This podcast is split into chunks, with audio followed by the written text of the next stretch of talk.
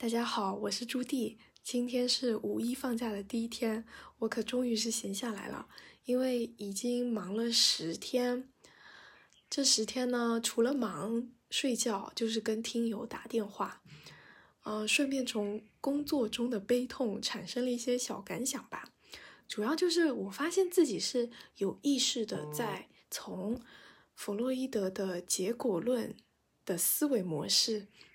试图扭转到阿德勒的目的论的那个思维模式，但是说这些名词可能会有一点拗口，主要是我也说不来，所以我要直接分享工作中的悲痛。就是我在昨天一直都是工作过量的状态，已经过量了差不多两个礼拜，本来还要给我假期塞工作，我就拒绝了。但是拒绝了以后，我还是很生气，我反复的生气。一个是我知道对方知道工作过多，但是他还要塞给我；另一个是我之前已经拒绝了两次工作太多的情况，但是对方还是要塞给我。所以呢，生气着生气着，我就忍不住去想，那下个月是不是工作也还是过多？对方还是塞工作，我还是要拒绝。那我要不就干脆把工作辞了，一劳永逸，以绝后患。然后我就去上了个厕所。啊，我忽然意识到，想要把工作辞了，是因为我从过去推导出来的对未来的假设。就他还没有真实的发生，他还没有把五月的工作塞给我。也许他有大概率会发生，但是也许那时的自己已经可以冷酷的拒绝，一点都不会为此还要感到生气了呢。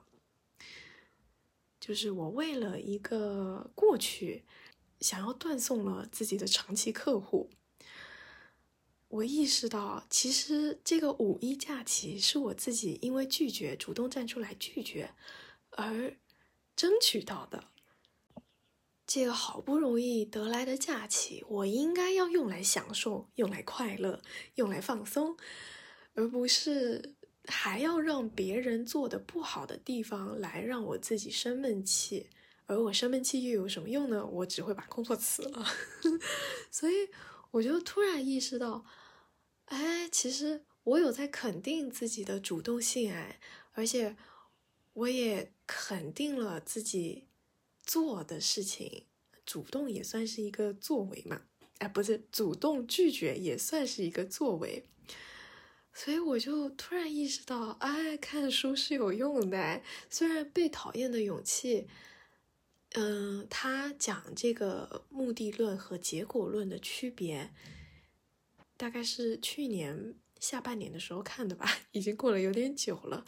但是他好像有在潜移默化的改变我的想法，而我的想法改变了以后，我的心情就变好了。我觉得这个非常重要，所以我就联想到最近。有几位听友和我说，是不是 INFP 就是比较难适应环境？是不是 INFP 就是行动力比较低？我就想到，其实大家也是有可以把想法去转变的可能。想法一转，人就会乐观，人一乐观，心情就会变好。套用到理论上，就是。嗯，这种问题其实就是很典型的弗洛伊德的结果论。我来说几个这种问题哦，比如说我之前也很常说，我是不是总是遇不到好老板？我是不是就是天生加班的命？我是不是投错了胎？我是不是生错了时代？大概这种问题哦，啊，你想一下，他不管对方的答案是对或者是错。他最后都会导向一个，哎，对，事情就是已经这么烂了，我们还能怎么办呢？虽然听到这句话会觉得很安慰啦，心情会很好受，但是那个安慰跟整个想法改变以后，哦，心情豁然开朗的感觉，我觉得差很多。我真的觉得大家可以体验一下那个心情豁然开朗的感觉了。你看哦，如果。我一直想着这个老板怎么样怎么样的不好，这个客户我有多么多么的想终结他，嗯，他都是一个去看人家已经发生了的行为，试图去给他的行为找一个理由，比如说他一直让我工作，我给他找的理由就是他坏，哎，这一套。理由找完了以后，我就舒服了。但是，呃，这个结果论嘛，他不会告诉我们下一步可以怎么做，或者说他甚至都没有提醒我们可以去想一想，那他已经坏了，他就这样了，我们还可以怎么办？啊，会有这种我们还可以怎么办的想法，就是阿德勒说的目的论。嗯，我是这么理解的，就是我们可以稍微想一下，往往后想一下，往未来想。比如说，我的未来，我梦想中的未来，就是我希望自己再也不要去上班了，我希望自己再也不要在一个很大的组织里，呃，挤来挤去。所以呢，我想到我这个梦想，再推导回来，现在，哦，那我还可以再忍辱负重一下，继续跟。这个客户一边一边拒绝他，一边冷酷无情，一边骑驴找马，大概是这么的想法的转变。其实就是一个是关注过去，一个是关注未来。就稍稍的，你把那个想法转几个角度，就完全有可能得出一个非常励志的结果。而且它不需要你的未来有多么的远大。伟大宏伟的梦想，就像我这样躺平，也是可以非常正大光明、心安理得的躺平的。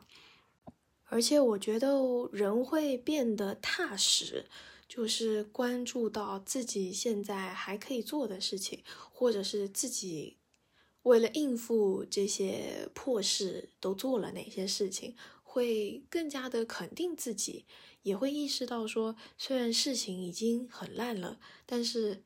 我也做出了一些行为，我并不是一个完全什么都不能做的人。就算那个行为很渺小，你还是能够意识到自己有在努力的应付情况，这个感觉就会很，嗯，感觉对自己会更有自信。有了自信以后，心态就会踏实。而且，好跟坏其实本来就是相对的。我们真的太少关注自己了。我们总是会看到很多新闻里面那个成功人士，各行各业都有成功人士。成功人士是永远都会存在的。你你如果真的把那个新闻拿来跟自己对比，你就会觉得自己哪哪都很不行。但是我们只要比昨天的自己稍微没有那么绝望一点点，稍微看到自己还能够做的一些些小事情。就会很快乐，对，嗯，多多把那个心态放到自己还能够做的事情，还有自己已经做的事情上面吧。本来今天其实写了一些稍微比较凶的话，因为老实说呢，刚听到大家会觉得 INFP 就是这不行那不行，我是有一点生气啦，但是。其实我我大概半年前也是这么想的，我就又觉得自己也没有什么生气的，嗯，就就没有什么生气的权利。对，大家都是这么过来的，所以呢，希望大家不要批评我，批评的太那个。如果要批评的话，呃，用词稍微文明一点，在评论区可以互相交流。然后我今天的心得大概分享到这边。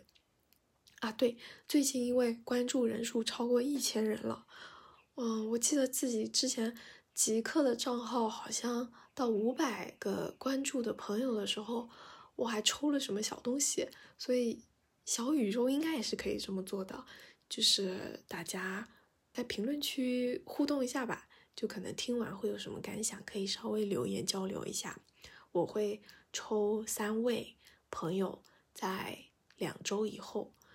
呃，就扣个五月十五，会送出《被讨厌的勇气》这本书。